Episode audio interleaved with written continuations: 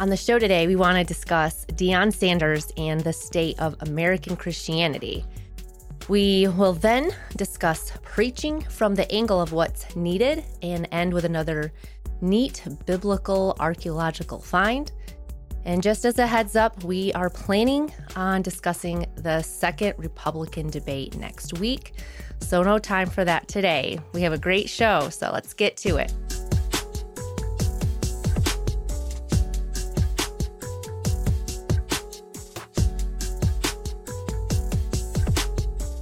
Welcome in. This is Religionless Christianity. I'm your host, Spencer. It's my beautiful wife, Nickie. Hello. And we're grateful that you're joining us today. If you're new here, don't let the name fool you. We are quite religious. We're very Christian folks, but it's more the world and especially this nation that is becoming increasingly secular, uh, increasingly religionless, you could say. Uh, so, that in part is where the name comes from. But we're going to do what we try to do every Saturday, and that is, you know, just look at the news from the world around us and try to make sense of it from a Christian perspective. That's the plan.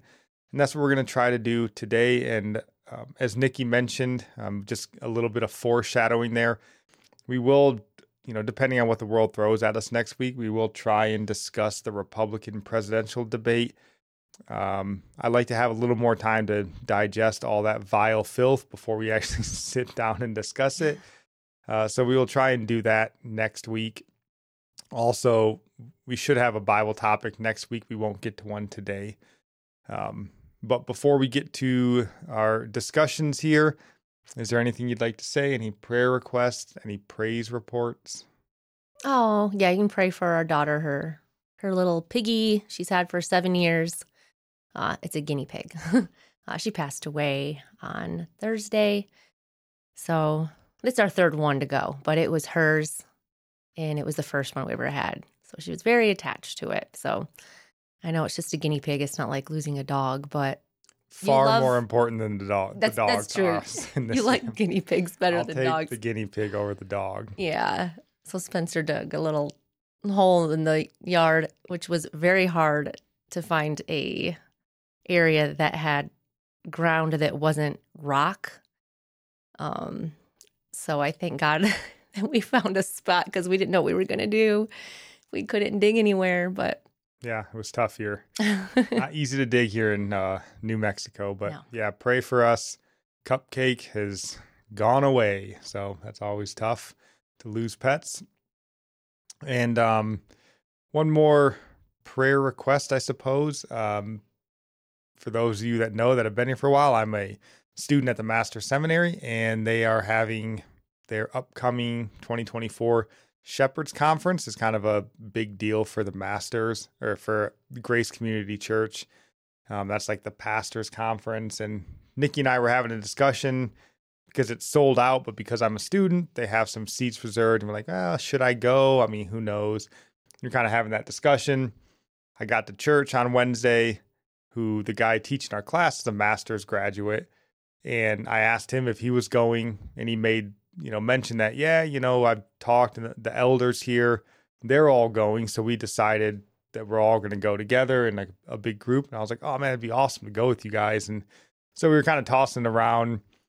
And then we get done with church, and I walk upstairs, and one of the elders, he's like, Spencer, come here, you know. So he grabs me and takes me in his office, and he's like, I wanted to give you, you know, all of the books that I got from last year's Shepherd's Conference just for whatever reason, like the same night. And I was like, huh, that's funny. So then I was like, hey, you know, we were discussing should I go to the mat or go to the Shepherd's Conference? And he's like, you know, talking, yeah, we'll see, you know, the, the elders and we'll, you know, discuss kind of just adding you into the group and all that. So uh, it looks like I'm going to go to the Shepherd's Conference, which is awesome. I haven't been yet looking forward to that. cool. Um, maybe going there with the the leaders from my church, which is even more exciting. So, um, just I guess pray for us that that would be a possibility for me to get out there. I know the Puritans conference when I went last year was wonderful. Um, really enjoyed that. So I'm sure I would enjoy the Shepherds conference mm-hmm. as well.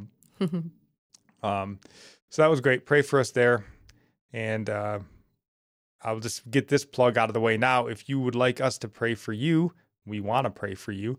Um, you can send us prayers, however you can get them to us, our emails in the show notes and all that. But we've also trying to get started up sort of a community prayer list, and that's on our Patreon site. Um, that's really all you get for being a Patreon if you want to help support the show. And it's not, you know, some 90s televangelist where we promise if you give so much, well, God will bless you.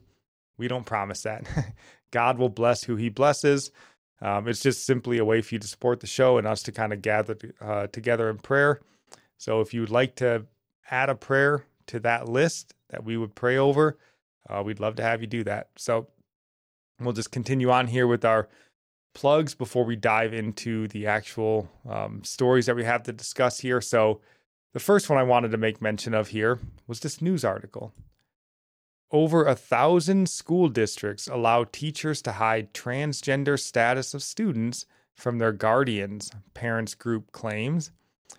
And it says down here the list, which the group says is not comprehensive, details 1,044 school districts in the United States that have transgender non-conforming policies that openly state the district personnel can or should keep a student's transgender status hidden from parents. The districts total 18,331 schools, teaching a whopping 10.7 million students. Is this more? Did it say if it was like high school? no, I didn't read through. Or... Um, all of it to I mean it does 18,000 schools it probably I guess covers the gambit here but I only wanted to highlight this story as a simple reminder that it might be a good time to start considering homeschooling. and uh, if you are considering homeschooling, but you aren't sure of where to start, let us recommend to you Schoolhouse Rocked. The Schoolhouse Rocked podcast is one of the 50 to 60 great Christian podcasts that you can find on the Christian podcast community, of which we are a part. So you can go search for Christian podcast community on any podcasting platform you like to listen to podcasts on. And Schoolhouse Rocked will be there. They will be uh, represented on there, or you can just go to Christian Podcast Community. I'll have the link down in the show notes. You can find Schoolhouse Rocked individually if you'd like. Go give them a listen and figure out how to get your kids out of, as I've heard it called, Satan's youth ministry and uh, homeschool them, hmm. Raise them yourself. So, mm-hmm. and then also, you guys know we love Cardinall Contingency Solutions. Um, they'll be down in the show notes. If you got missionaries, if you're just traveling overseas, it's dangerous overseas. Or heck, if you're traveling to a far left progressive city in America, those are just as dangerous anymore, it seems. Mm-hmm. So um, reach out to Cardinall, figure out how to keep yourself, your ministry, your church safe in these dangerous places as you take the gospel forth. Uh, they're the best in the world at what they do. So reach out to them. And then again, if you want to help support the show, we would love for you to support the show. And the easiest way to do that, just drop a like, subscribe, uh, whatever platform, YouTube, Rumble, if your podcasting platform allows you to follow or, or, subscribe, that stuff would all be helpful. Leave us a review if you could. That also helps. We're slaves to algorithms here. Um, and then again, I mentioned the Patreon site. If you want to help support the show directly, financially, help make my Shepherd's Conference dreams come true, uh, we have affiliate links down in the show notes. Uh, buy me a coffee, Patreon, different things like that. You can help us that way. It would all be a blessing. But all right, enough of that. Get that out of the way. Let's get into the show. So, um, Deion Sanders, to me, uh, seems to be a great represent a representation, I guess, of American Christianity. And if you're not familiar, you're not tracking who Deion Sanders is, which I'm sure Nickie really had no idea before this episode.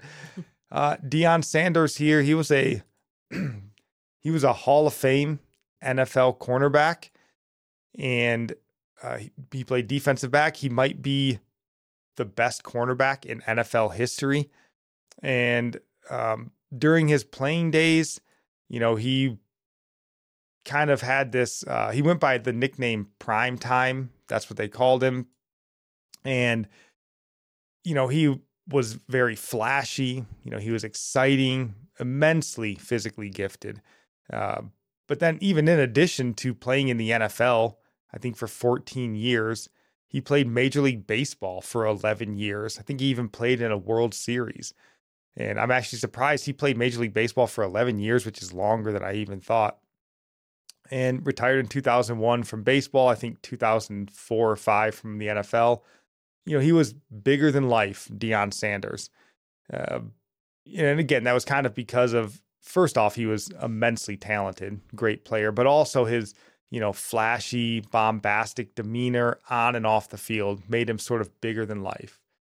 Well, today, Deion Sanders is the head football coach of the Colorado Buffaloes.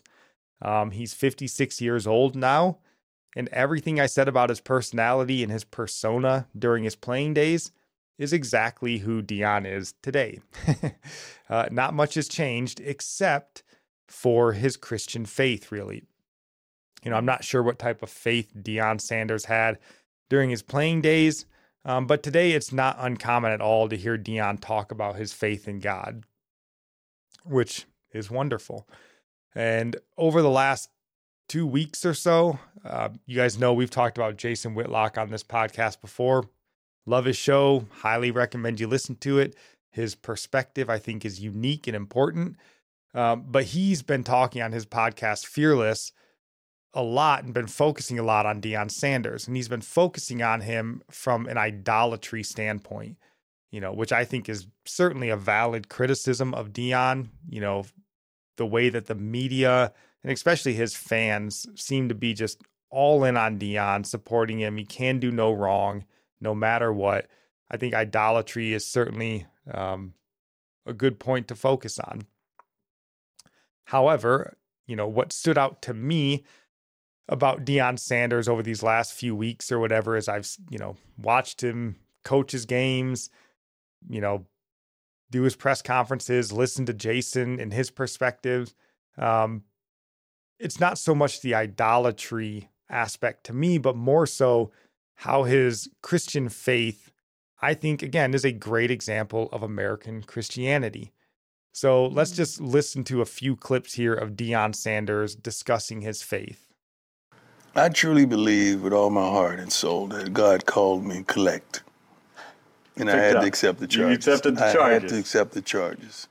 But understanding when you accept those type of charges is going to cost you something. What's it cost you? A lot of sleep, but I can't say I don't love it. I love every darn minute of it.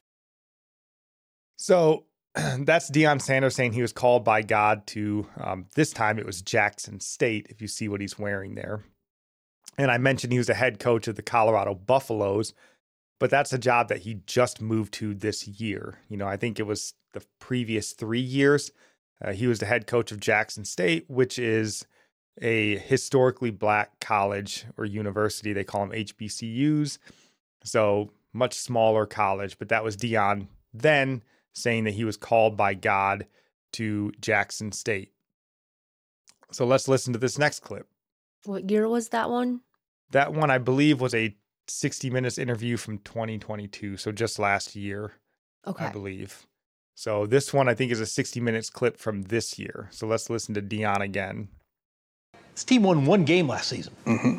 Is that, in a way, a, a point of appeal? God wouldn't relocate me to something that was successful. That don't make sense, do it? He had to find the most disappointing and the most uh, difficult task. And this is what it was, and this is what it is. And I love that. So there is uh, one year later, Deion telling you that he was again called by God, um, this time for the incredible task of uh, coaching the Colorado Buffaloes. What does he mean that it, the way he was describing it, he's just talking about the team, that they weren't? Well, the team. So, for those of you that aren't college football fans, the Colorado yeah, Buffaloes too, were they were the worst. They were among the worst uh, college football teams in what's considered the Power Five conferences. So, there's five big conferences uh, and then there's lesser conferences, Colorado being part of the, I believe, Pac 12 still. They were an awful team, woeful team. And that's sort of Deion talking about the incredibly difficult task of going to one of the worst teams in college football to sort of rebuild them. So is he saying like God cares about football? Well, I don't think that he would say the the reason he's being sent by God is for football. I think his perspective is for changing the lives of these men just the ones on the through team. football. That's kind of okay. The what you hear from Deion a lot, and so he's helping he's, them spiritually. That's what we're getting into, right? That's what we're kind Changing of talking the about. lives um, of them. So he thinks he's got something from God that will help change their lives. Yeah. So I'm thinking, I'm thinking so football is just the avenue by which he is they, changing lives and communities and that sort of thing.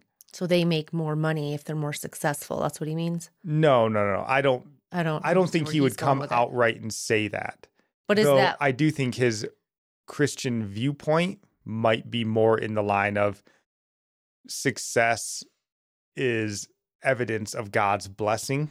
I would assume. I mean, I've never heard him say that, but I would just suspect that, you know. Um, but I don't think he would come out and say, "I'm here to help them become more rich," because that means God's blessing is on them. I think he yeah. wants to develop young men, teach them, you know, and I think it the way it sounds, I mean, it would be admirable, right? Teach them, you know, responsibility and hard work and mm-hmm. uplift mm-hmm. these, you know, because he talks about, you know, the young African Americans and stuff that he's dealing with. And, you know, and if you watch sports, vast majority of these kids come from terrible situations. I mean, they're growing up in poverty, broken homes. I mean, it is truly remarkable with most of these young men that make it into professional sports or college sports. The lives that they live to before their or before that point to get to those points is definitely it's a worthwhile endeavor to try to change their lives because they come from awful situations. Um, if you ever watch the NFL draft, that's actually one of the cool things to see during the draft is they'll interview a lot of the young athletes that are getting drafted about what their life was like and almost mm all of them are awful situations broken homes mm-hmm. you know so poverty getting into well going to college and playing that's a way out of all that yeah i mean yeah. for most of these kids that's they're some of the first or few that are in their family line that have ever gone to college and all sorts of different things so even just getting to college changes their life and the trajectory of their essentially their lineage almost, you know. So it is admirable in that sense, but we'll get into yeah. Deion and his stance, you know, a little bit later. But I just want to play one more clip here from Deion Sanders. I'm not lost for words. I'm just trying to seize the moment. Wow. Don't you ever tell me what God ain't. Don't you ever tell me his limits. Don't you ever tell me what you're up against and what you can't do. And all the persons in the world, God chose me. For that, I thank you. For that, I love him. For that, I magnify him. For that, I glorify him. For that, I praise him. Yeah, awesome. Uh, not too often you hear a head football coach stand at a podium and say, I glorify, magnify, you know, God. So awesome. Amen. We agree, Deion. I mean, I see that a little differently than you. I mean, glad at least he's bringing up the name of God, but he's painting a picture of God that's not the God, not the true God. He's saying he's worthy to be worshiped because of worldly success. These are the things we, these kinds of things are not what actually glorify God's power. I mean, I'm glad he's up there speaking that he's he loves God and everything, but God is magnified and glorified through the spiritual work he does in people. Um, it, I mean, he says, I, I, don't give as the world gives. These are not the ways right. that God glorifies himself. So that's one of the things that we don't necessarily know, right? Like we only see Deion when the cameras are on, the lights are bright. So we don't know if he speaks the same way, you know, when he's all alone, when things are difficult. And things have been difficult for Deion. Um, if you watch some of these 60 minutes interviews, they actually talk about uh, he almost died from blood clots in his legs, I believe, and he's actually had two of his toes amputated. Um, he had a large chunk of his leg removed, um, his lower leg. So if you ever watch him on the sideline and stuff, he kind of walks with a limp now. When did um, that happen? Just like this year. Um, so, oh, okay. so to see him standing on a podium praising God, he has faced personal difficulties, but again, right? It's really easy to stand and praise God when you're gaining the world. We don't know what he does or says behind closed doors. So I don't want to harp on him too much. You know, he has a platform and he's using it to glorify God for whatever that reason is.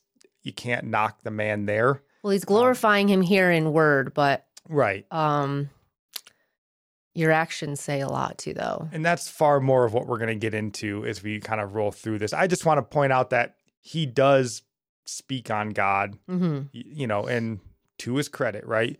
You know, because that all sounds wonderful. Standing at a podium, I don't remember another head coach that I've ever heard give God that type of praise. I mean, you'll hear the obligatory, you know, I just want to say thank you to to Jesus and my family, you know, whatever happens yeah. to be. That's a whole different level there from Deion. So kudos to him. But uh, I also read this article here from I think it's churchleaders.com It's the website that spoke to Deion Sanders' supposed spiritual advisor, they call him. And I suppose when you get as famous as Deion Sanders, you no longer have pastors. Uh, you just get your own spiritual advisor.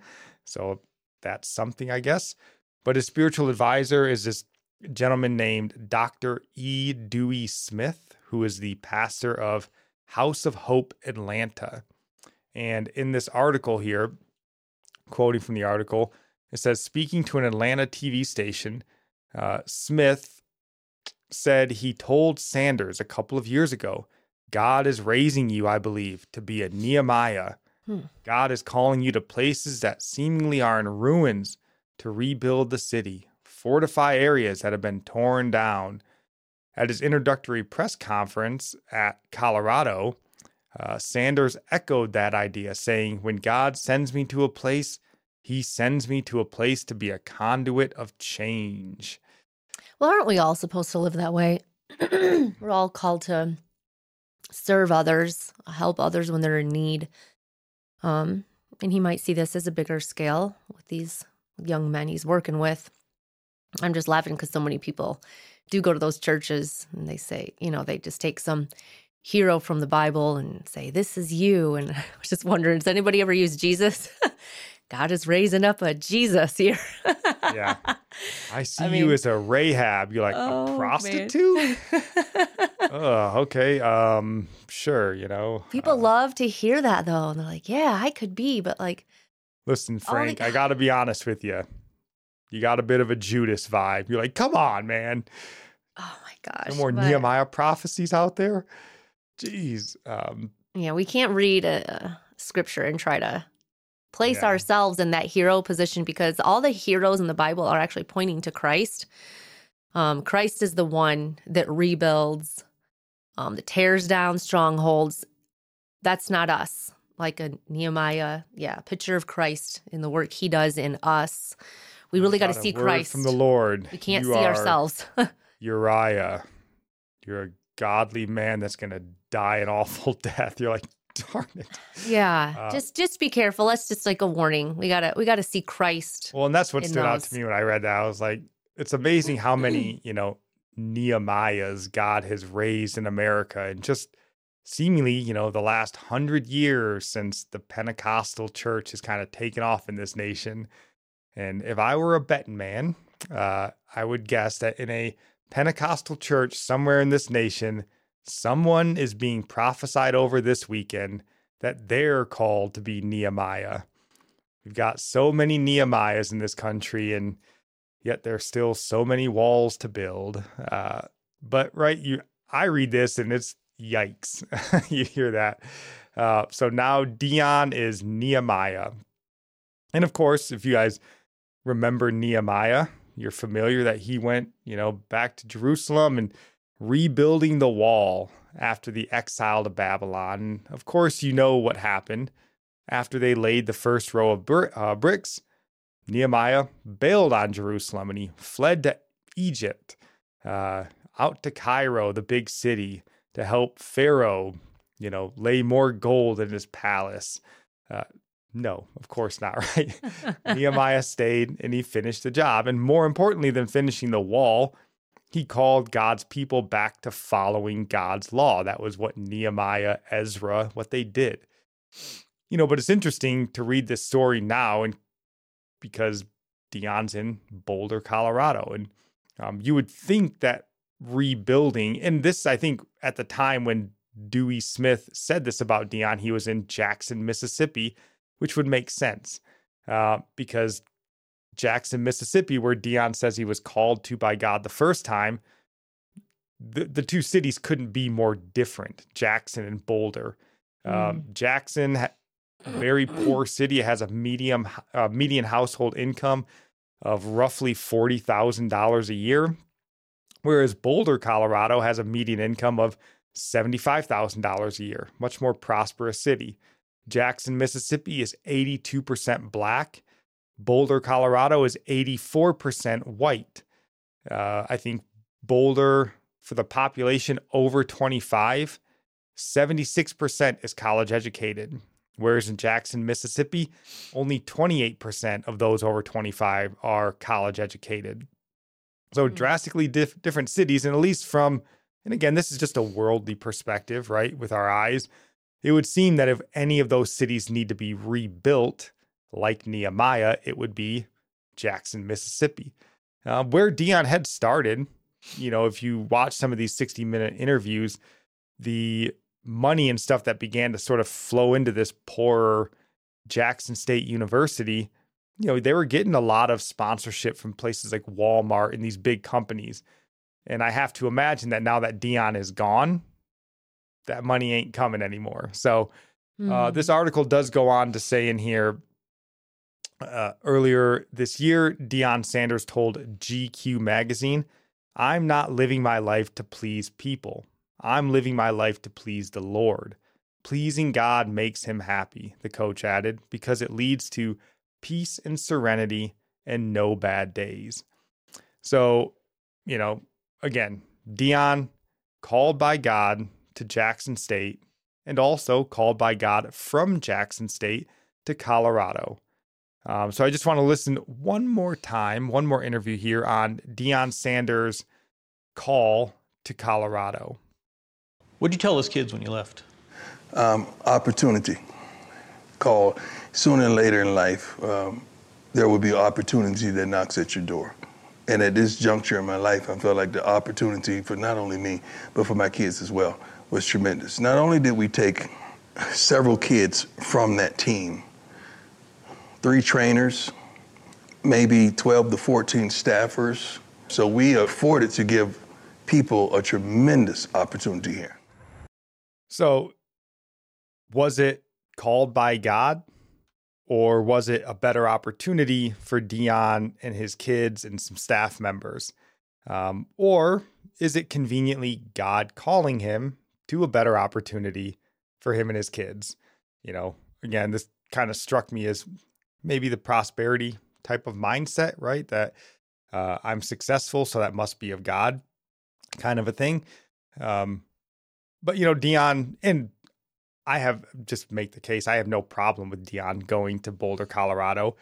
Uh, Jackson, Mississippi is a very poor and dangerous place, and Deion is a wealthy man. How old are his kids? He's fifty some. His sons, I don't know how many kids, kids he has, but they're college age kids, and that's one of the big stories here. Because oh, okay, his kids his son is the star quarterback at Colorado who plays for Deion, and his other son Shiloh, I think, is a cornerback at Colorado. So Shedeur is the quarterback. He went to Jackson State with Deion, and then left Jackson State to go to Colorado as well. So their Shedeur might be potentially NFL caliber. Um, at quarterback, we'll see how it plays out. Shiloh, I'm not too sure at cornerback, but um, yeah. So again, was it called by God? Was it better opportunity? Or was it both? Or you can just everything that happens to you in life. I mean, it's if it's good, it's from God. Um, well, sure. That's certainly He can look at aspect. it from that way. But a specific calling, um, I don't know. yeah, specific calling. Hmm, I don't know. Uh, but one of the things Deion talked a lot about, and this is what we were kind of talking about earlier, he talks about uplifting the kids. Man, I've got something stuck in my throat. I apologize. Um, so he talks about uplifting the kids and stuff, and he is certainly influencing the kids. Um, I have this next clip we're going to play here. This is Travis Hunter. And Travis Hunter is probably the best recruit that Deion has ever recruited. And he's talking about why Travis mm. Hunter chose an HBCU because Travis Hunter went to Jackson State with Deion and he chose that over Florida State, which is a far more prestigious school. So let's listen to Travis Hunter. What changed your mind? Uh, Coach Brown. He just let me know how big of an impact I can have on the people, and that's one of the things I want to do. I wanted to shine a light on on our people in shine a on HBCUs. Our people, you mean? Yeah, African Americans. What he was. Well, would you know, uh, Travis Hunter left Jackson State for Colorado right along with Coach Prime, as he says, Deion Sanders. You know, but it's interesting in that clip that he said he wants to help uplift African Americans. So what happened to Travis Hunter, right? Uh, wanting to help these HBCUs like Jackson State helping the African Americans because Travis Hunter now stars at Colorado. He left Jackson State. So he's his goal as Deion was able to pitch him was to help uplift these poor African American communities. And mm. now Travis Hunter is the star at one of the whitest and wealthiest cities in the country. so did Travis Hunter accomplish his goal of uplifting African Americans? In his one season that he played at Jackson State? Or, like Deion, is this sort of a case of whatever you want, just go ahead and do it and then call it righteous and godly? Yeah. You know, who knows? You have to ask Travis, I guess, that. And look, again, I will say I have no problem with Travis Hunter playing for Colorado or anywhere else. Um, he's probably talented enough to go to the NFL, and Colorado's a better place for him to get drafted. Um, but I do have a problem with the negative influence of Deion Sanders and just wrapping that influence in God. And that's kind of why we're talking about it. You know, these kids, looking specifically at Travis Hunter, uh, they want to be Deion. Like they want to be what Deion is, or at least represents himself to be. Mm-hmm. And I think mm-hmm. they are becoming Deion, quite frankly. And to that end, I think the world needs far less Deion Sanders. Uh, and I think looking at the Travis Hunter, you can see a bit of that idolatry. I think that Jason Whitlock has been talking about for the last few weeks. Um, just following Deion around, right? Being led by Deion. So that's sort of the positive side of Deion. The let's talk about God influencing the kids and these sorts of things. Um, so let's look at the other side of it with Deion. Um, the, you know, exactly how has this godly influence changed Deion? Are, are you the change agent? Are you the ultimate change I, agent? I, I make a difference. I truly make a difference. I make folks nervous, man. I, I get folks moving in their seat. I get folks twirling their thumbs. I get them thinking and second guessing themselves. You know, have you ever been so clean that you walked in and somebody looked down at you, then they looked at themselves, they had to check themselves because you were so clean? I have that effect. That's the vibe you're getting. I have that effect. Yes, Deion, like Moses, the most humble man who's ever lived. um, so there's Deion telling you how his prideful, uh, what his, you know, I guess in his prideful manner what his effect is on other people. He knows how he affects other people. And uh, let's watch this other clip. Deion, one of the things that he has been doing uh, as of lately with Colorado is bringing in a lot of celebrities to come and talk with his teams, which probably a great recruiting tactic for these young kids. And most recently, he's had Lil Wayne come and tour the campus and lead his Colorado Buffaloes out onto the field um, for one of their games.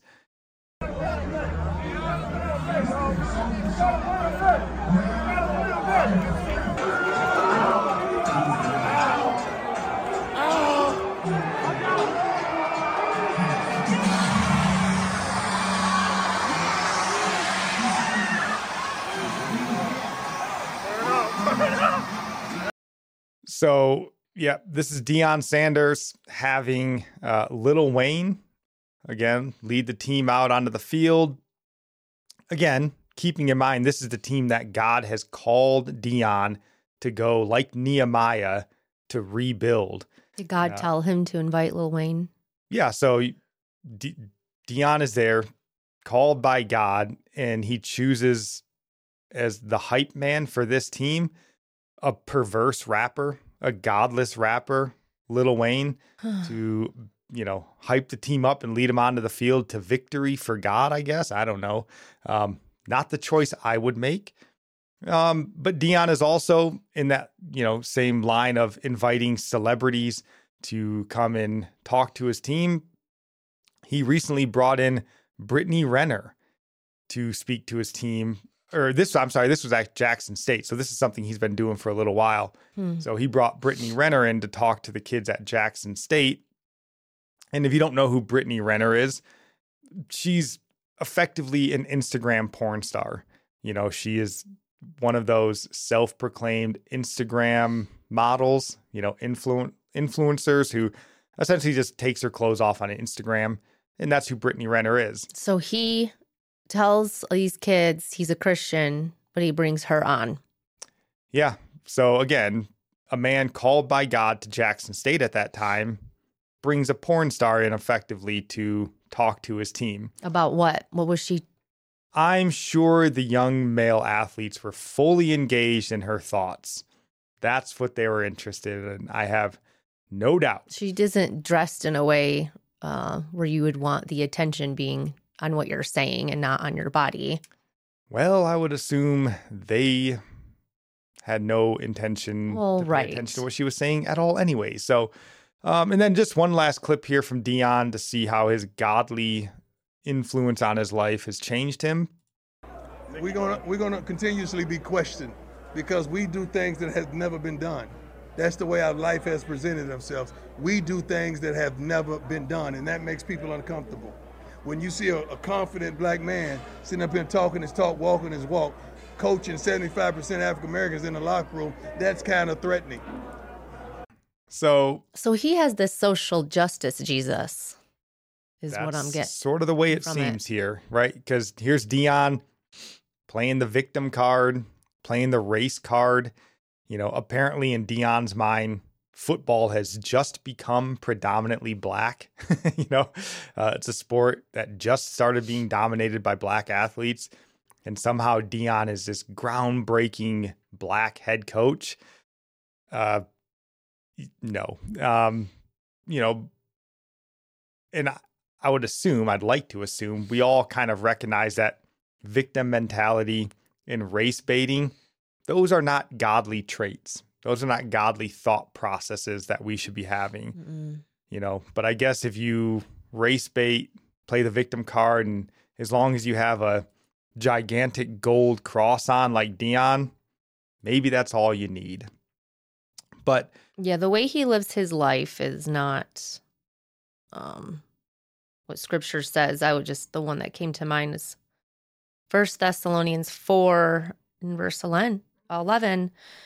11 uh, aspire to live quietly and to mind your own affairs, to work with your hands, as we instructed you, so that you may walk properly before outsiders and be dependent on no one. So it's not, he's living that flashy life um, and not walking properly before outsiders. So I wanted to that's why I said earlier, he says things, but he's not living. His life does not match what he says. And, you know, God says, people draw near to me with their mouths, but their hearts are far from me. And he is the example here. Yeah, I mean, in some respects, it certainly seems that way. And, um, you know, as far as the gaudy appearance and stuff like that. Like he's helping people maybe get out of poverty, um, giving all these kids hope, but he's he's also leading them more into the world that this is how a Christian should behave is just say I love God but then dive into perverseness. Yeah, and you know, these are just a few clips that we play, but you do see this from the way that his children have grown. You know, Shedeur, one of the things if you watch football games and stuff, um, they're very heavily into the trash talking. His son Shedeur, very materialistic. You'll see him a lot of times flashing, you know, wildly expensive watches and jewelry and stuff like that, just like Deion. So you would get the sense very materialistic um, mm. in those sorts of things. So, you know, there's a lot of clips, you know, that you could play about Deion, um, both positively and negatively. Um, but I don't want to just sit here and make this a Deion clip fest here. Uh, I don't want to belabor that point too much. I hope you get the point of what we're trying to say here. Mm-hmm. Uh, and really, the point is bigger than Deion. You know, he's simply the kind of conduit for us to have this discussion. You know, the reason why, you know, it struck me as Deion is a great representation of American Christianity is because Christianity seems to be, at least in today's world, it just simply means whatever America wants it to mean. It just, it never, it doesn't have an actual meaning. It's just whatever you want it to mean. You know, yeah. if you want to go to heaven, well, just go listen to Bethel Christians, close your eyes, and you get to go to heaven. Isn't that awesome? You know, if you want to walk like a first century apostle in their apostolic gifts, well, then that's what you should expect tongues, healings, prophecies. You know, you just ask for it, have somebody pray over you, and you're the new Isaiah. You're a new apostle Paul, just like that. You know, if you want direct revelations from Jesus, like Sarah Young, just ask Jesus and he'll give you a fresh new revelation every single day of your life, right? Christianity, it just, you know, it can also mean just being whoever you are and slapping Jesus on it. And then whatever you do is now sanctified and accepted by God. You know, if you're Deion Sanders and you're prideful, you're arrogant, egotistical, you race bait whenever it suits you, you're materialistic. Just say Jesus, and now you're a Christian role model all of a sudden. Isn't that wonderful? You know, and even moving away from Deion, you know, if you're sleeping with your boyfriend or your girlfriend out of wedlock, you just have to say, ah, we're married in God's eyes. And now you are. Isn't that wonderful? You know, if you're gay or trans and you're proud of it, just slap Jesus on it and now God loves your lifestyle too in America. Isn't that awesome, right? How convenient. That is even Christian now. You can do drugs, you can get drunk. You don't even have to go to church. You don't have to participate in the body of Christ at all. You don't even have to give any of your precious mammon to the Lord, right? You don't have to support the church in any way. American Christianity, in many respects, has become a do as thou wilt type of mm-hmm. religion and that saying used to be reserved for Satanists. That's the well. Aleister Crowley, yeah. founder of the Church of Satanists creed. And in many respects, that's what American Christianity has become. Um, just do whatever you want, slap Jesus on it, and now it's holy and righteous. Um, the only thing that you can't really do and still be considered Christian in America is actually be transformed by the Holy Spirit and be sanctified day by day throughout your life to look more like Jesus. If you do that, well, now you're just a self righteous hypocrite, right? Nobody wants that person. You're a self righteous hypocrite. Yeah. So I just want to highlight two verses here um, that I think contradict sort of the Deion Sanders Christianity crowd, the, you know, be whoever you are and just slap Jesus on it crowd. So the first one here uh, do you want to read this? It's First Corinthians 6, verses 9 through 11. Do not be deceived, neither fornicators, nor idolaters, nor adulterers, nor effeminate, nor homosexuals, nor thieves, nor the covetous, nor drunkards, nor revilers, nor swindlers will inherit the kingdom of God. Such were some of you. But you were washed but you were sanctified, but you were justified in the name of the Lord Jesus Christ and in the Spirit of our God. You know, normally when we read off that verse or that section of verses there, we tend to focus on the list of sins and we kind of point out what specific sin is um and you know how we should avoid those specific sins and things but it's verse 11 that I want to focus on today because it starts off and it says, Such were some of you.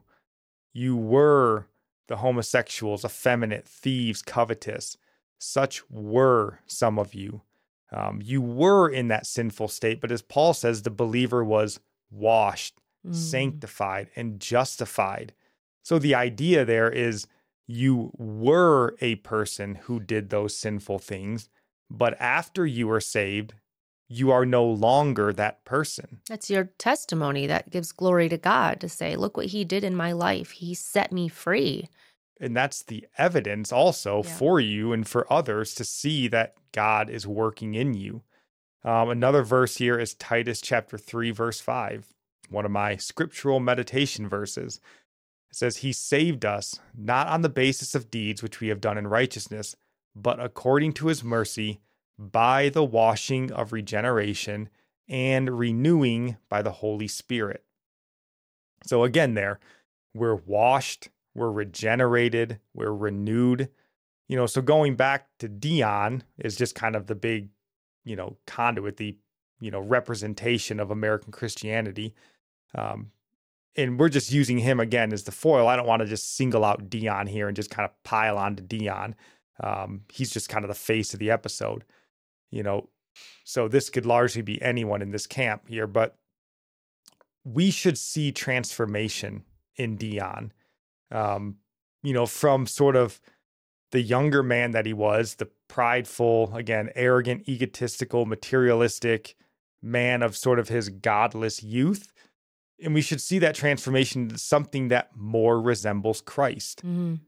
So if you, like Deion, are the exact same person, you know, that you were, if the sins that you're given to are exactly the same as they have always been, that should give you pause that maybe the Holy Spirit has A, either failed to do his job in sanctifying you, which should terrify us if God can fail mm-hmm. in his tasks. Yeah.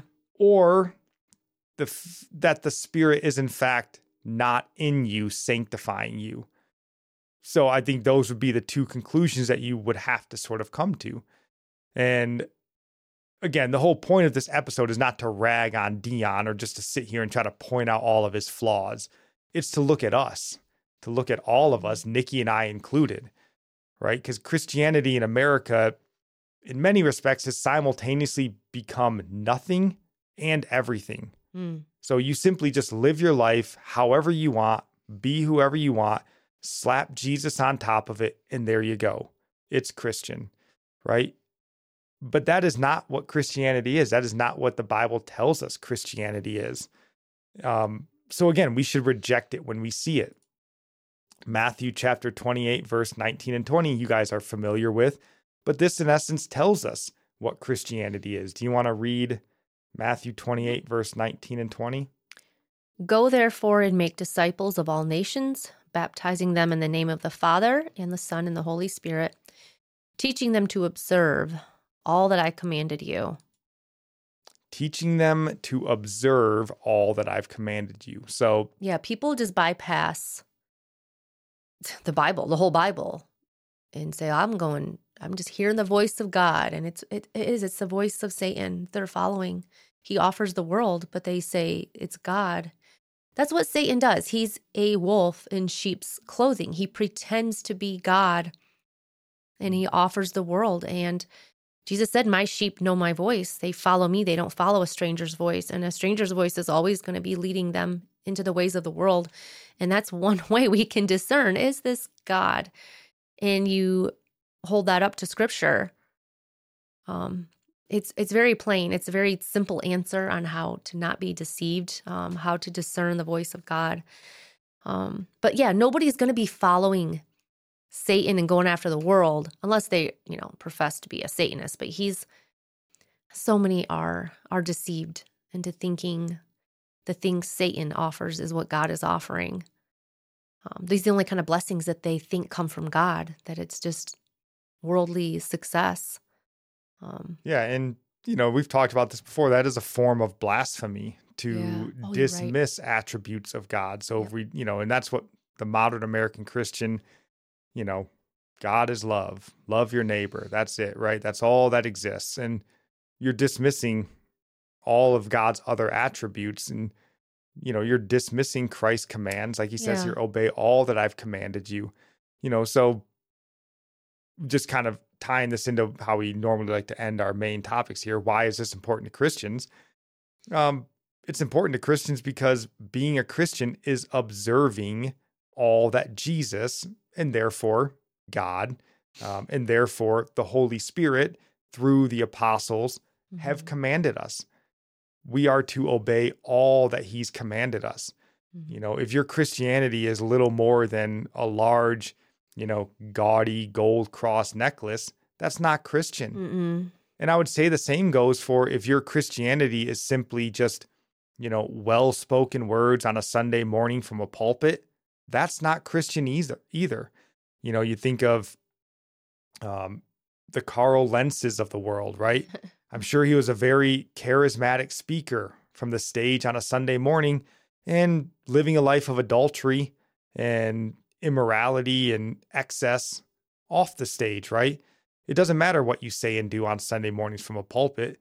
Anybody can put on a show when the lights are bright. It's what you do off the pulpit, right? That matters and kind of shows the evidence of the Spirit working in you.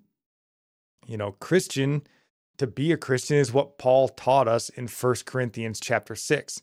It's being washed, it's being mm-hmm. sanctified, it's being justified, and being made a new creation and beginning to look more like Jesus every single day.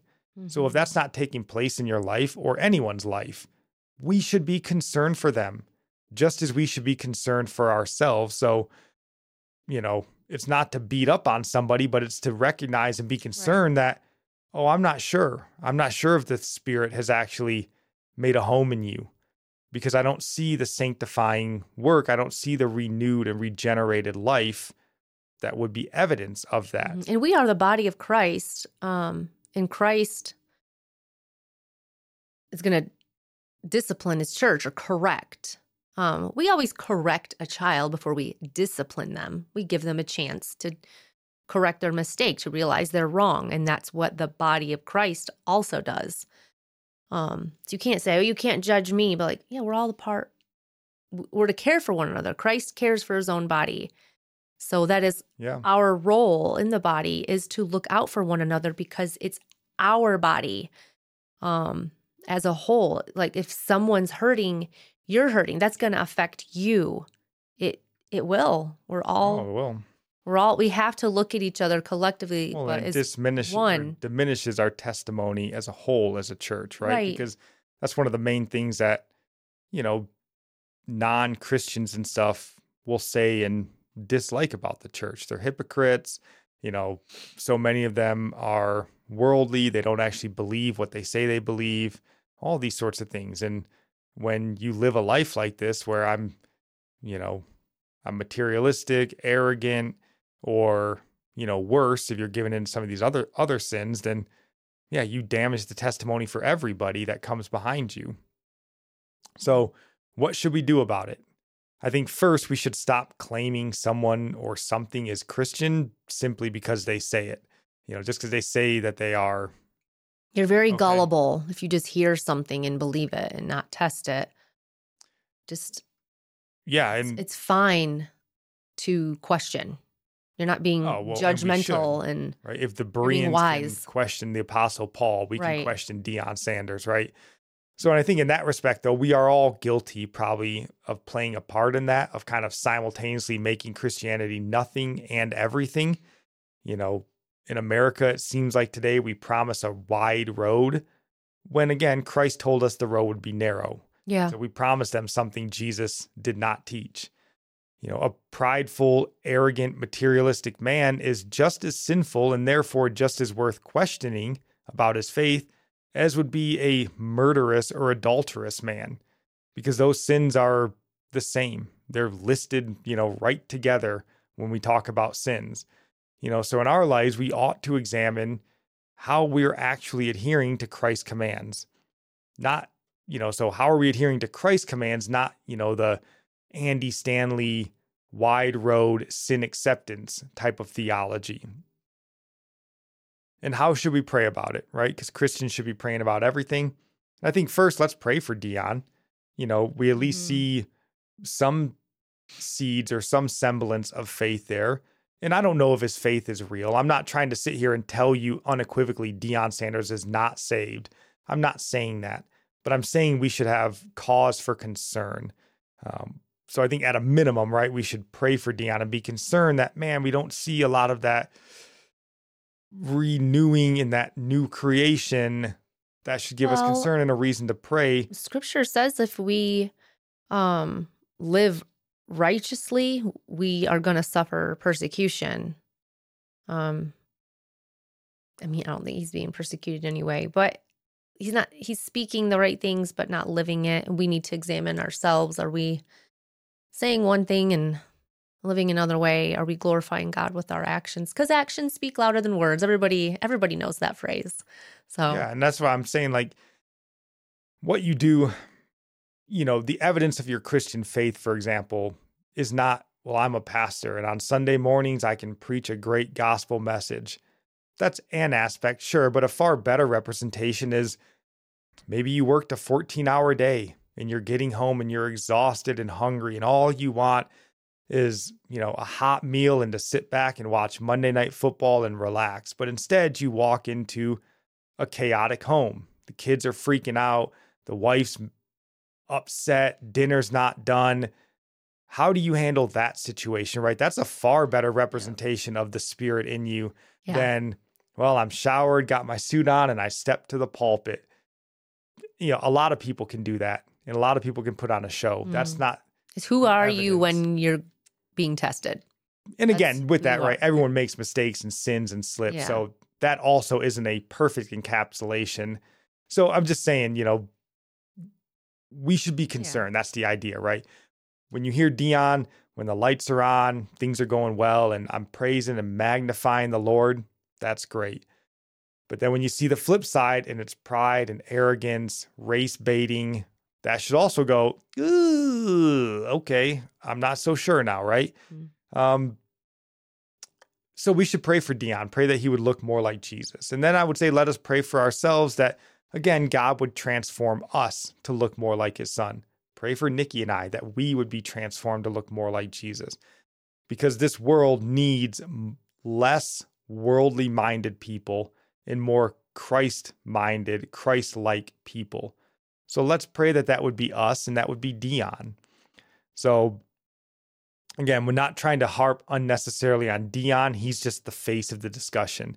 This is a discussion for all of us to have um, to have eyes of discernment, to not diminish the testimony of Christ by just saying, well, I heard that gay Christian tell me he's Christian, so that's Christian now. Um, no, we have to be willing to defend the faith. So, um, do you yeah. have any final thoughts here on Deion Sanders or just the state of American Christianity, this nothing and everything that Christianity's become? Yeah, I was just reading uh, Proverbs 30, and it's just very, uh, it's a very good one that went along with this. But to look at our own selves, it is easy to look at someone else and, and judge and point it out, but we always have to look at our own heart, you know, beware lest we fall. So, yeah, Proverbs, oh, maybe this was 28, not 30. Yeah.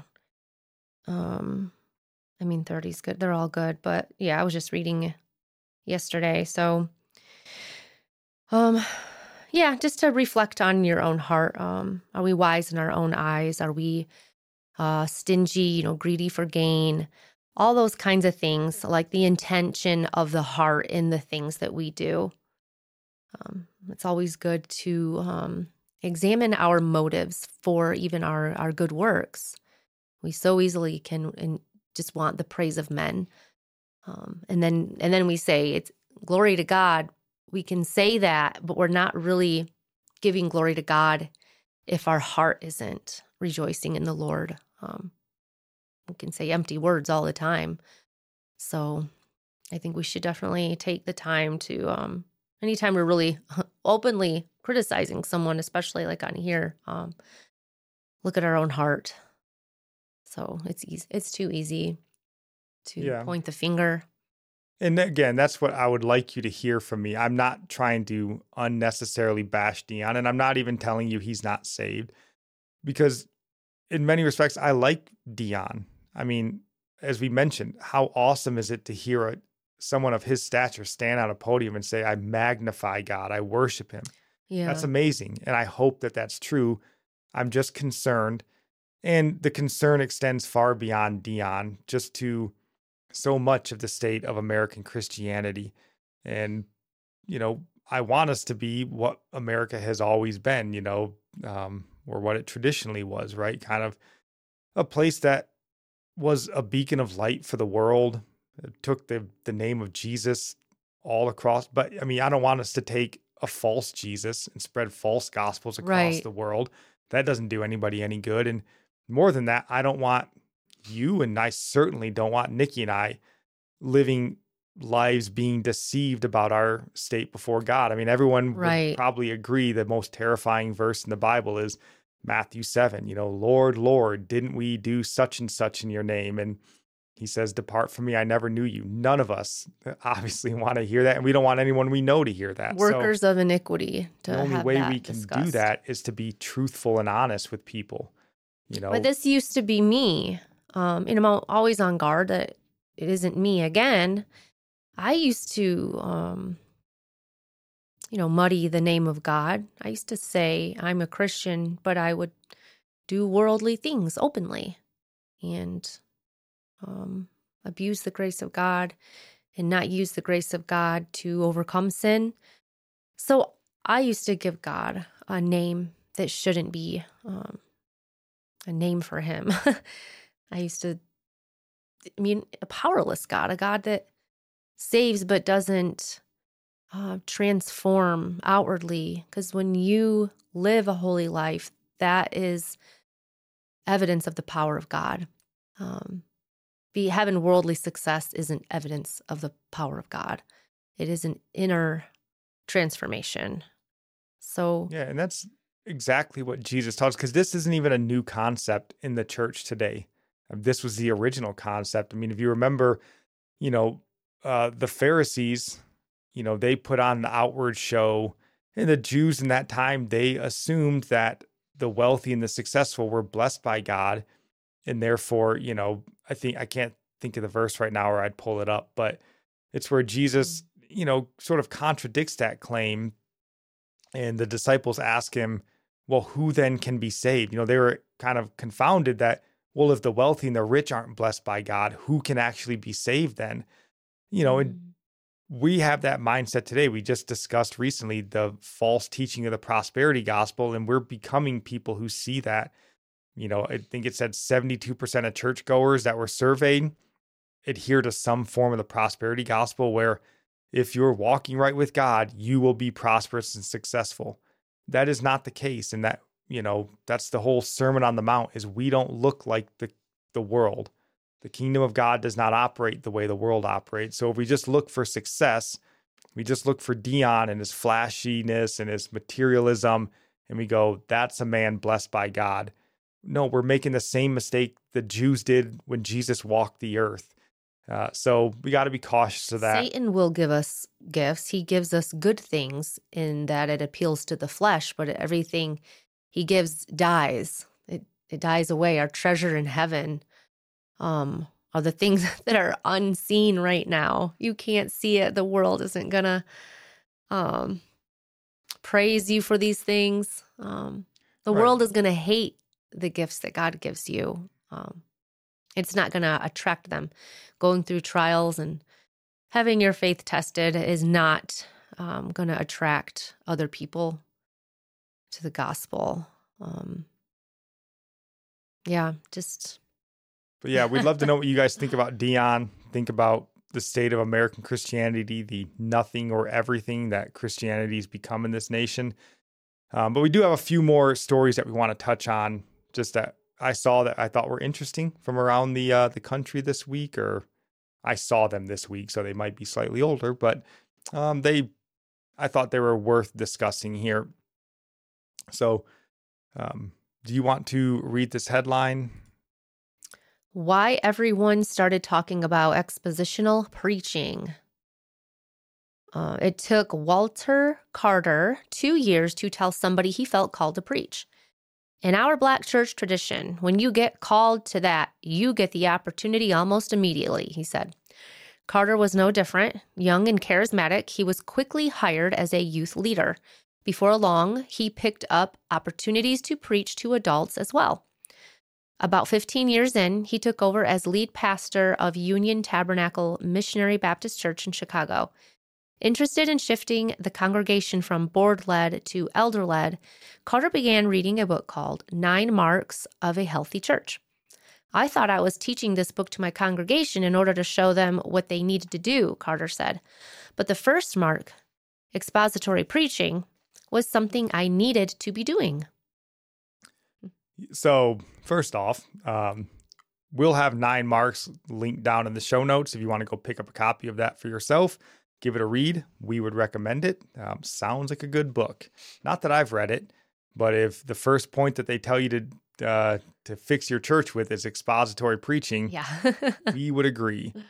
So, you know, I saw this article. It's a very long article, um, but it just stood out to me because I thought, man, this is what this nation needs. Mm-hmm. Uh, this, I think, at least is part of the solution to what ails this country and what ails Christianity in this country, it's expositional preaching because expositional preaching is what we see in the Bible. Mm-hmm. Um, opening up, reading the words of the law, proclaiming the words of the law. Um, in that respect, expositional preaching is biblical preaching. Mm-hmm. Uh, in this article, if you want to read it again, it'll be linked down in the show notes. It goes on to sort of tell the story of two gentlemen, Dave Helms and Kent Hughes, and how they sort of built this preaching conference uh, from just sort of like a few pastors and a few workshops into something that now serves like over 6,000. So it's kind of grown. And the idea is that people are becoming hungry for expositional preaching. Um, but this is what this nation needs. We need expositional preaching and less topical preaching, you know, which is kind of from our experience, you know, more of that, you know, again, you pick a topic, you find Bible verses to fit the topic you want to talk about. It's more emotional, right? God's here mm-hmm. to help you overcome, get people stirred up. It's more emotional, fitting whatever topic you want, less expositional, right? And I just pulled up a definition here for what expositional preaching is. And this comes from John MacArthur. Um, you'll find other definitions, but I think that's one of kind of John MacArthur's what what he's known for is this. So he says the message finds its sole source in scripture. The message is extracted from scripture through careful exegesis. The message preparation correctly interprets scripture in its normal sense and its context. Mm-hmm. The message clearly explains the original God intended meaning of Scripture. The message applies the scriptural meaning for today. Yeah, the context isn't uh isn't you. yeah, right. So the idea of topical versus expositional is topical is hey, I want to preach on the sin of trans identity or something probably a good topic to discuss in light of today. But you just pick a topic, you go into the words, you find some scripture to support it, you wrap it in, you know, what my experience is, your personal experience, some stories, application, and that's your sermon. Whereas expositional is, all right, let's turn our Bibles to Mark chapter 8, and we're in verses 7 through 14. That's what we're talking about, right? It's preaching the text of scripture for its intended meaning mm-hmm. and its intended purpose. And I would say when you couple that with sort of a verse by verse, book by book walk through the Bible, it's powerful. Mm-hmm. Because the whole point of scripture, and I think I've heard Dr. MacArthur mention this, the point of scripture is scripture. Mm-hmm. Um, and its best meaning and its best application is what God had inspired. Yeah, the whole point is to know God better not to try and fix your life, like making it about you and your issues. knowing God, who he is that has as he's revealed through scripture, I mean, that's that's way more of a blessing than all the overcomer um defeating your Goliath type sermons. You're not going to know God better through these topical self help sermons. Right. You know, we kind of crack on Stephen Furtick here a lot with his Moses Moab month, you know, sort of analogy that he made in one of his sermons. I don't even remember where he was going with it. But he kept you know, saying it was, it. you know, your difficulty is going to last for a month and then God's going to overcome whatever. You know, it was it was a sermon all about you as they most often are, but yeah. you know, like so preaching on the death of Moses probably great, but is the actual intention of that scripture for God to tell you how he's going to help you overcome your difficulty in the workplace? Probably not, right? So we don't want to just dismiss what God is actually teaching in a given mm-hmm. section of scripture. We want to know because if God put it there for a reason with a specific intention and purpose, well, then that's the best intention and purpose for that verse, not how can I, you know, make this all about me, my Moses Moab month moments from Stephen Furtick. So, and I'm not sitting here saying that topical preaching has no point and it should never be used.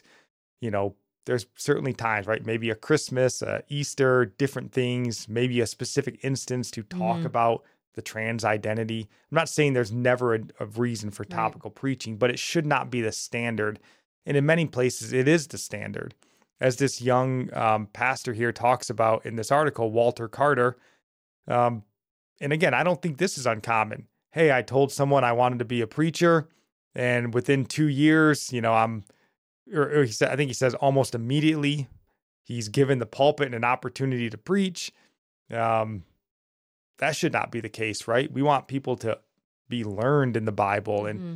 these sorts of things. So, you know, when you open the Bible, I think, and you start going book by book, verse by verse, looking for God's meaning and for God's application of a giving given verse.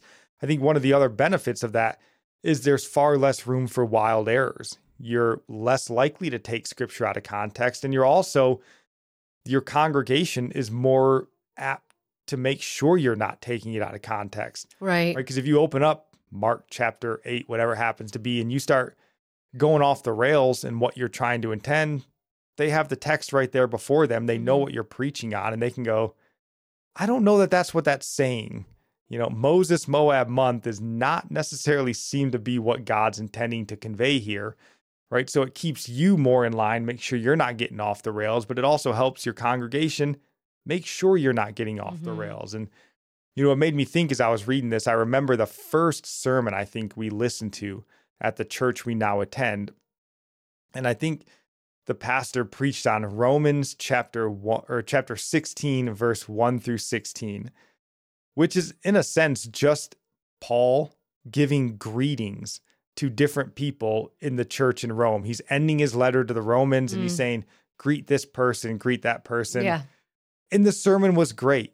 Yeah. I'm going to link it in the show notes if you want to go give it a listen because my guess you've never heard a sermon on Romans 16 1 through 16 not a lot of topical application to be drawn from there, but the sermon was great. The pastor was able to draw a lot of um, really good instruction for us out of that. And there's so much of that in the Bible that if all you're looking for is stuff to satisfy a given topic, you're just going to dismiss. Mm-hmm. You're never preaching the book of Numbers, you know, uh, if you do that, right? But the book of Numbers is in the Bible for a reason. We need to know what it is. Yes. So um, reason. Mm-hmm. You know, I just think expositional preaching so important.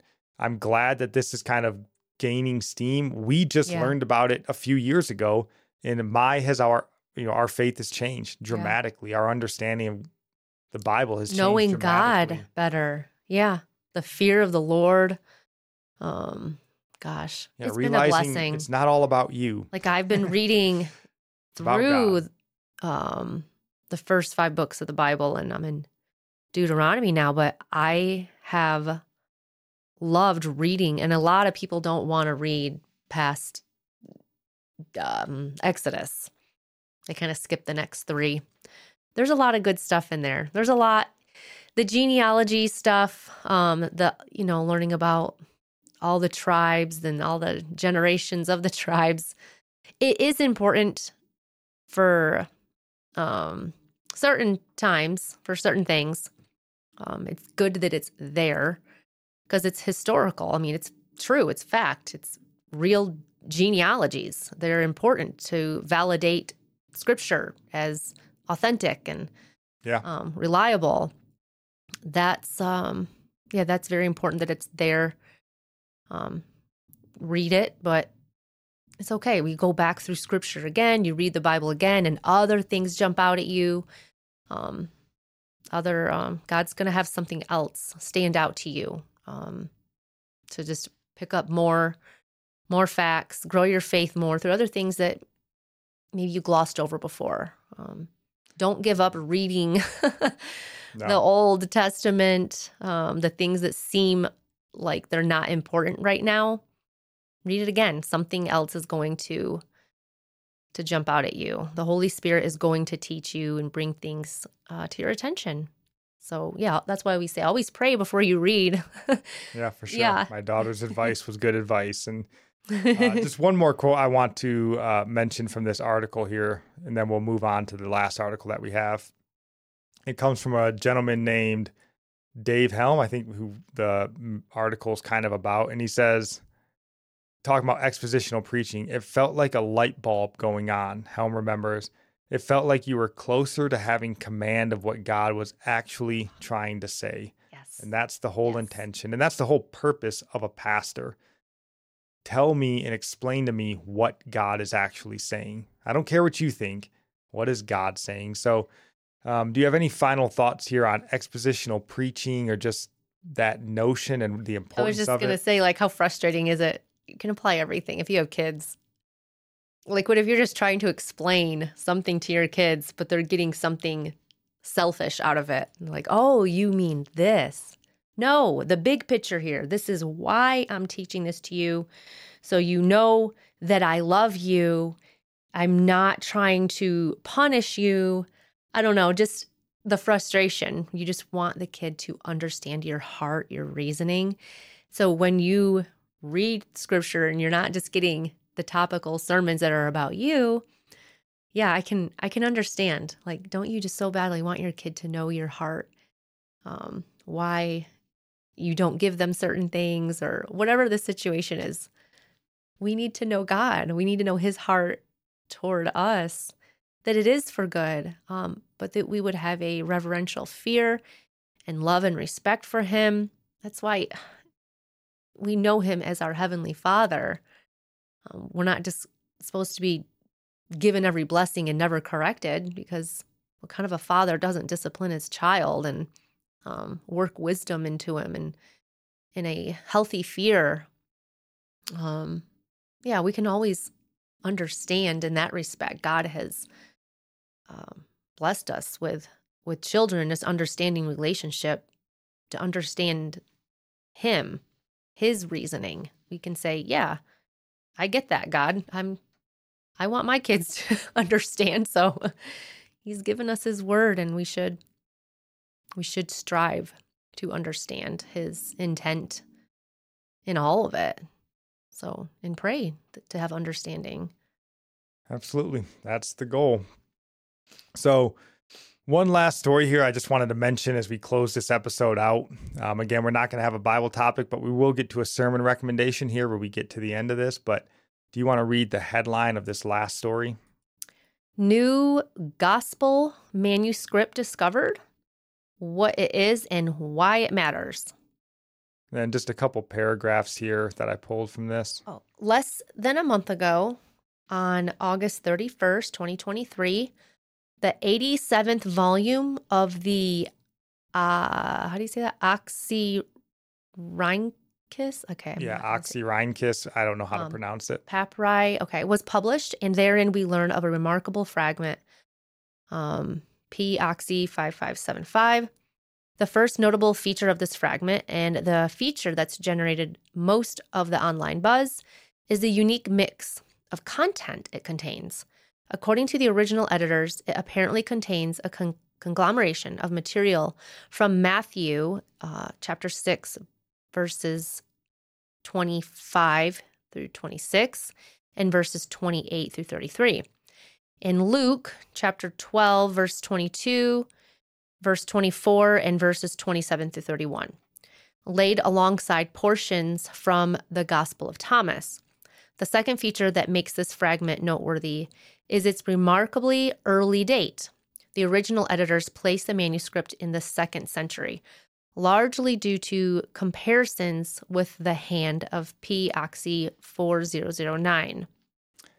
Yeah, so a new gospel manuscript, as they say, and we don't want to drag this episode on terribly much longer, but I did just want to point this out, both because uh, I think it's a great and an interesting article and speaks about some of the apocryphal writings, mm. you know, hmm. like the Gospel of Thomas, the Gospel of Peter, it talks about in here.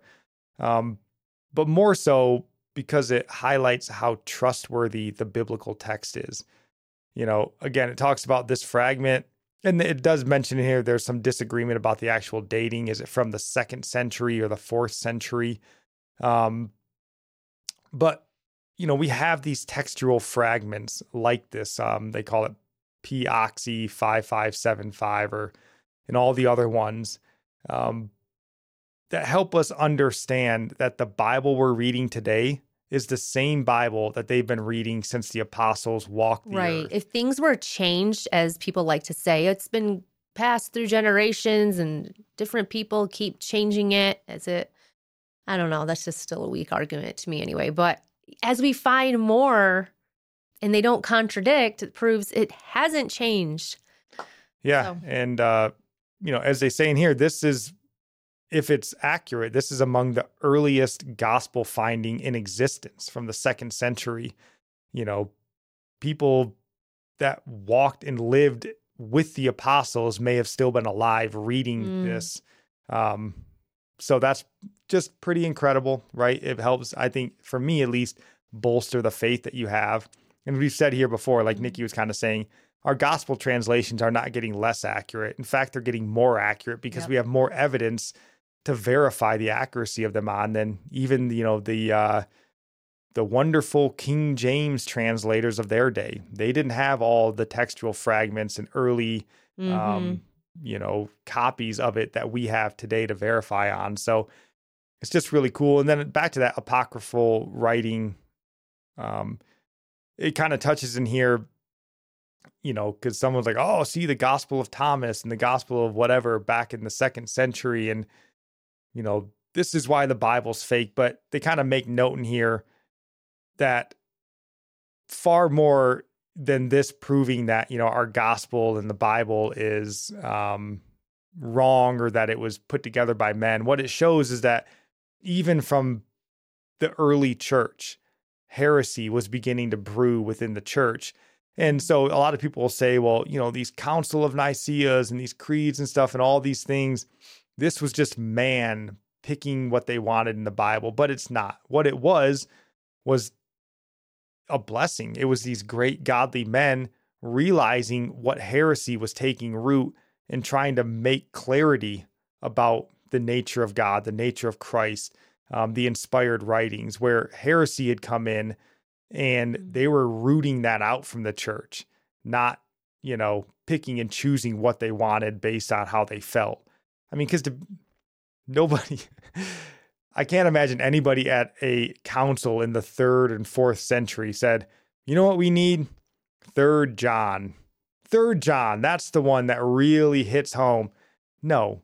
Um, so it does touch on some of those um, extra biblical writings. And I think that that's good to understand, but just mm-hmm. cool evidence. The Bible you're reading is trustworthy and true as long as it's not the Passion Translation. Um, maybe some of that's good. I'd tell you to go find maybe a KJV or my new favorite, the Legacy Standard Bible is a great Bible. Um, yep. But so just a cool article. It'll be linked. You can go give it a read. But um, yeah, God's word is trustworthy and true. So, do you have any final thoughts here as we roll into our sermon recommendations and close this episode out? Nope. All right. So, for our sermon recommendation, I will be including, like I mentioned, our church's sermon on Romans 16, 1 through 16, which is a wonderful sermon on a section of scripture I would imagine you've never heard before. But in addition to that, I listened to sort of the first half of a debate that came out recently, and it's titled, Is Gay Christian a Biblically Acceptable Identity for a Member of Christ's Church? It's between Dr. James White and Dr. Gregory Coles. So obviously, James White is taking the um, it is not an acceptable stance, whereas Greg Coles is taking the it is an acceptable stance. So very important debate in light of the you know Christian America we find ourselves in today, as we kind of talked mm-hmm. about. Just slap Christian on anything, and it becomes godly and acceptable.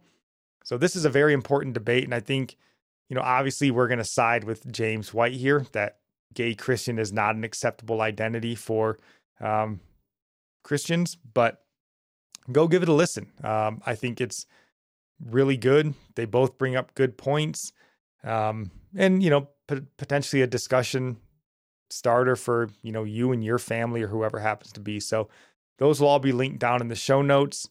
Um, but as I mentioned, you know, we will try next Saturday to get into um, the Republican presidential debate, mm-hmm. the second debate. We'll get back to our Bible topic.